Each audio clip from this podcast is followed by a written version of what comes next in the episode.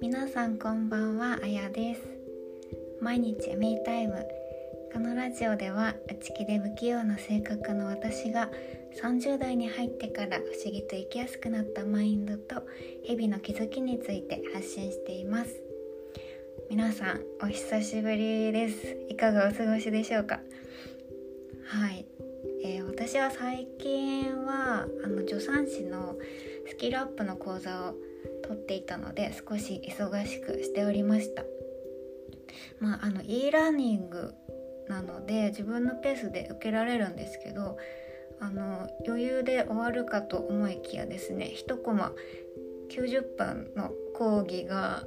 あの10コマ以上あったんですよね。あのき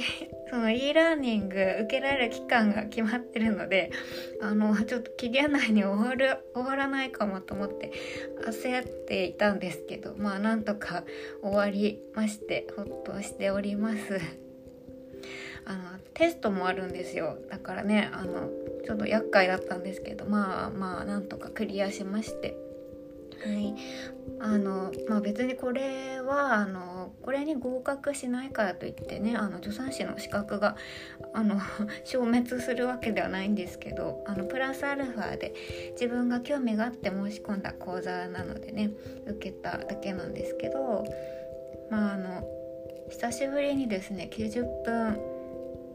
の講義をいくつも受けるということをしてですね自分の集中力の衰えというものに驚きましたね。あの最近ディスカッション形式の参加型の講座っていうのは受けていたりしたんですけどもうずっとただ画面と資料を見るだけというのができなくなっていてあの大丈夫かしら私なんて思いましたけれども。はい。はいそんなわけであの久々のポッドキャスト何を話そうかなと思っていたんですけれどもあの今まで自己紹介的なことをうんしたかなさらっとしかしてなかったかもと思いましてあのそのスキルアップのね講座を受けながらもちょっと話したいことがあったので今日はなぜ私が助産師になったかということも含めてですねお話をしてみたいと思います。はいテーマはえー、そうですね自分の人生は自分だけのものだと私が気づくまでかなにしたいと思います。はいでは、えー、そうですね。このポッドキャストはあのまあ冒頭でもお話しした通り内気だったり不器用だったり繊細だったりして生きづらさを感じている人が少しでも心が軽くなるようなものになればいいなと思って始めたんですがあのそれなのでね主に HSP と呼ばれる人に向けて発信することが多かったと思うんですけれども私が生きづらさというものをあの若い時、まあ、まあ今も若いつもりですがあの10代20代の時にですね特に生きづらさを感じていた理由っていうのはあの自分が HSP だからというだけではないと思ってるんですね。でそれを説明するためにどうしても私と母との関係性について話さないといけないかなと思いましてうーんどういうふうにお伝えしたらいいかずっと考えていたんですけれども、まあ、なぜ私が助産師になろうと思ったかっていうところから話したらいいかなと思うんですがうーんとまああのそうですねなぜかっていうのはですねあのお母さんになる人とその子供を幸せにする仕事手伝いがしたいと思ったからなんですね簡単に言うと。でどうしてそう思うまでに至ったかっていうとですね あのー、子供って結構親がこう元気かなとか機嫌がいいかな悪いかなっていうこと敏感に気づきますよね。あの機嫌が悪かったら自分がもしかして悪いことしちゃったかなってこう考えか親の顔色を伺ってしまうような子供だったんですけど私は。この顔色を伺っちゃうのは HSP あるあるかもしれないんですけど、うん、とにかくうちの母という人はですね精神的にうん脆い人だったんですね不安定というかであのー、子供がですね自分の何、ん、て言うのかなまあ思い通りにいかならないと特に不安定になってしまう人でかなりうんそうですね過保護過干渉な人だったと思います。で、まあ、徐々に大きくなるにつれてですね私あのうちの母親ってよそのお母さんよりも過保護だなっていうことに気づくんですよ。子供ながらにね。であの他のお家の友達とかあの友達のお母さんたちの中でもあのあやちゃんのママは過保護だよねみたいな噂が立ってしまうくらいの人だったんですけどまあでもあの小学生とかまだ小さい時はあの、まあ、お母さんは心配性なんだなくらいに思ってたんですけどこう中学校高校とこう上がるにつれてですねあのちょっとこれはあのまあ異常異常って言うとあれですけどうん普通じゃないのかなって思うくらいになってきたんですよね。であのうんでまあ私も大きくなるとですねあのどうして他の子供他の友達がこう普通に許されてることが私は許されなくてあのそうですねこう叱られたりとか行動を制限されるんだろうっていうふうに疑問に思ってそれを伝えてみたことがあるんですけど、まあ、何度か伝えたんですよ。でまあ時にはこう口答えするような形になっちゃったこともあったんですけど、まあ、そうすると母はね「あのダメなものはダメ。この話はもうこれで終わり」ってピシャリって言ってでその後にまああのちょっとねあの具合が悪くなって寝込んじゃったりとかそうですね。こうトイレにこもって入っちゃったりとか うん、まあ、それで寝込んで、まあ、何日か口を聞いてもらえないみたいなこともたびたびありました。で、まあ、そういうことになるとやっぱりこう自分が悪いような気がしてきてこっちがねまあそうだな なんかそんな風にさせてしまって悪いや悪いなっていう気もするけども でもやっぱりちょっとまあお母さんうちの母はちょっと普通のお母さんとは違うのかなみたいな、うん、うすうすそんな風に思い出したりもするんですけどまあまあねどうすることもやっぱりできないですよね。だからどんどんまあそうですね。もう自分がしたいこともう諦めるようになっていったんですよね。で母の機嫌を損ねたくないのでこう何をするにもこういちいちこれ今からしていいとかここに行きたいんだけどいいかなとかこう毎回のように許可を取るようになってましたね。あの高校生とか大学に上がってもそんな感じでしたね。で、えー、そうですね成人私が二十歳を超えてからもまあ例えば友達と旅行には行ってはいけないとかよその家の子にはないような、まあ、行動を制限するようなルールがあったりしてだからこう友達からのね誘いを断るのに苦労してましたね私は。あのー、結構そう友達にうちの家庭のことを理解してもらうのっていうのは、うん、ちょっと難しかったので、うん誘いを断るっていうのが大変でしたね。でもあの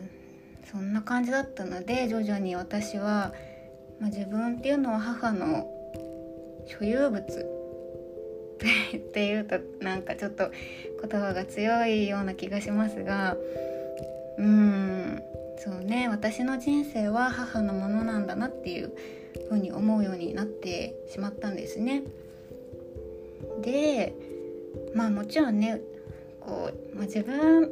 そうね母がちょっと普通じゃないっていうのもまあ気づいてはいたんですけどあの母を責めることができない理由もありましてそう母自身もね子供の頃あんまりまともな環境で家庭環境で育っていなかったんですよね。で母の場合はこうあの手を挙げられることもあったようで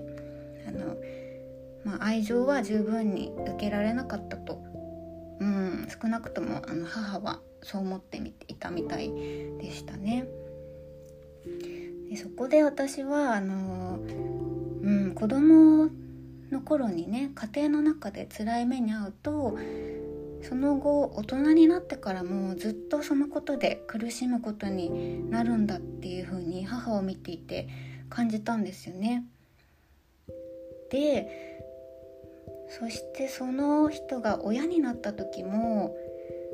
子供に影響そのことがね影響してしまう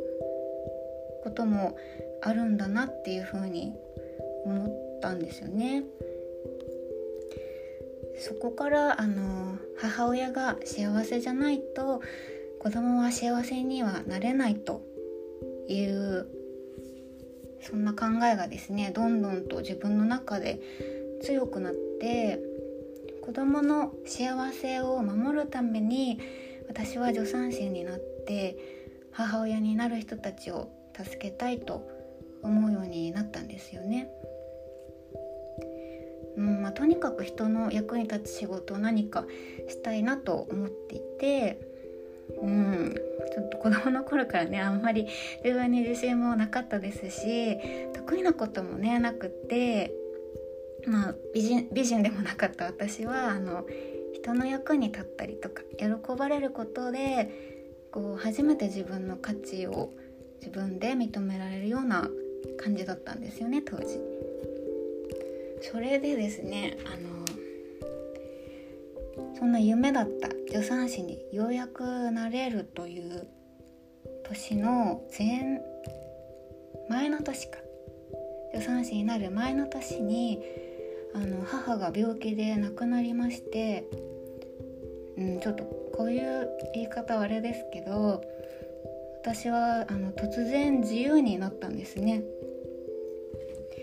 あの 今までいろいろ制限されてたものが突然こう全部なくなってしまったんですよ。であのただねそれで全て解決したかというともちろんそんなことはなくてですねあのうんそれまで割とほとんど全てというかまあそうですねいろんなことをあのこれは母に何て思われるかなっていうことを基準にして行動してきたのであの、それが急になくなってしまったんですけど、まあ、だからといって突然全部自分の好きにできるようにはならなかったんですよ。ちょっとあの伝わるかなこれなんかね母がいなくてもまあ、結局周りの人はどう思うかなとか嫌な思いさせないかな怒らせてないかなっていう人の顔色を伺う癖っていうのはあの子供の頃からのものだったので簡単には消えてくれなかったんですよね。であのそう例えば、まあ、あの誰の許可を取らなくても遠くに遊びに行くことができるようになったんですけどうーん最初はそれすらちょっとなんか抵抗 抵抗？っていうか怖かったっていうか、うん、誰にも責められないことなのに みんなが普通にやってることなのにあのなんか本当にいいのかな旅行とか行ってみたいな ビクビクしながら旅行行くみたいな感じなんかこう楽しむことっていうのにね罪悪感はあったんですよね長いこと。それとあのそう母がね目の前からいなくなってからも私の中にあるですね母への複雑な思いっていうものに何年間もとらわれ続けることになったんですねその後。今はないんですけどなんかやっぱり長年心の奥に閉じ込めてで結局本人にぶつけることができなかった母への不満とかそう不満とかなんかもうちょっとまともな家庭で育ってたらもしかして私ってもっと生きやすかったんじゃないのかなっていう気持ちとかうんもうそういう気持ち？でもあの子供時代から母はあの苦労してて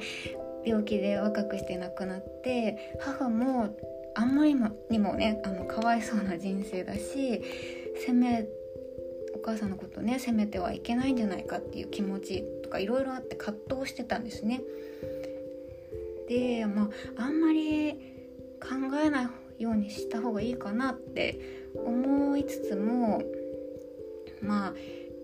まあ、長いことねずっと一緒にいた人のことなので 記憶っていうのはなかなかなくなってはくれないですしあの何よりも私自身が母にそっくりなんですね。だから忘れるっていうのはなかなか自分でいる限り無理であの、まあ、見た目顔もそうだし体格とかこう手の形とかあの袋の位置とかあとはまあそうですねこの話し方とかもう性格もですねあのそっくりなんですよ で正直まあその当時はですねあその母と似ているところ自分の母と似ているところに気づくたびにうわって思っているような時期でしたね。でまあ今思えばねあの頃なぜ私はカウンセリングに行かなかったんだと 今は思いますよね。まあでも当時はカウンセリングってなんかもう心の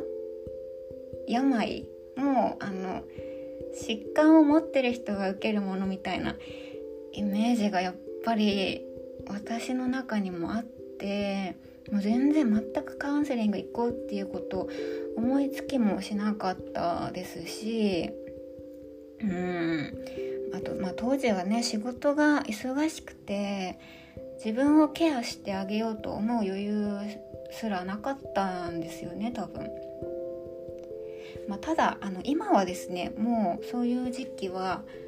終わっていて、まあ30、30, 歳過ぎてからですけどやっと気持ちが楽になってきたんですよね。まあ、そこからあのいろんなことがありましてまあであのやっぱりカウンセリングを受けるしかないみたいなこともあって自分と向き合ったりして今があるわけなんですけどそう、その後どうなったかっていうところはですねあのちょっと長くなっちゃったので次回お話ししたいと思います。ちょっとこんなところで終わりにしてあの聞いていただいてる方がモヤモヤしているんじゃないかと思いますけれども。はい。あのはい。ちょっと次回ちゃんとお話ししますね。あのあんまり今回 楽しい話ではなかったと思うんですけどなぜねこの話をわざわざしたのかというとですねあのそうですね。人生のどん底にいるように思えるような時そんな時に必要なのって私は正しい情報なんじゃないかと、うん、思うんですよね。まあ、情報情報ですよ。うん、こう、まあ、辛い時にこう無理してね心を入れ替えて今から前向きになるぞとか心を強くしようって決意することって無意味ではないかもしれないけど簡単ではないですしそれは一体どのぐらい効果があるんだろうって思っちゃうんですよね。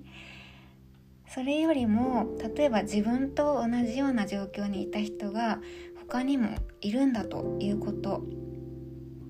それからその人がどうやってそこから立ち直ったんだろう立ち直るためには科学的にどんなことが有効とされてるんだろうっていうことを知るということが私はそこから抜け出す近道になると信じてるんですね。はい。なのでちょっと今回自分の本当にあの個人的なですね面白くない話をちょっとしてみました。はい、えー、次回はですねどうやってそこから私が自分の人生を生きられるようになったのか。そうですね。自分の人生は母のものだと思っていたところからどうやって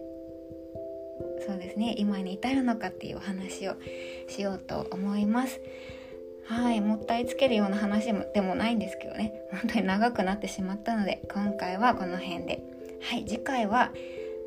えー、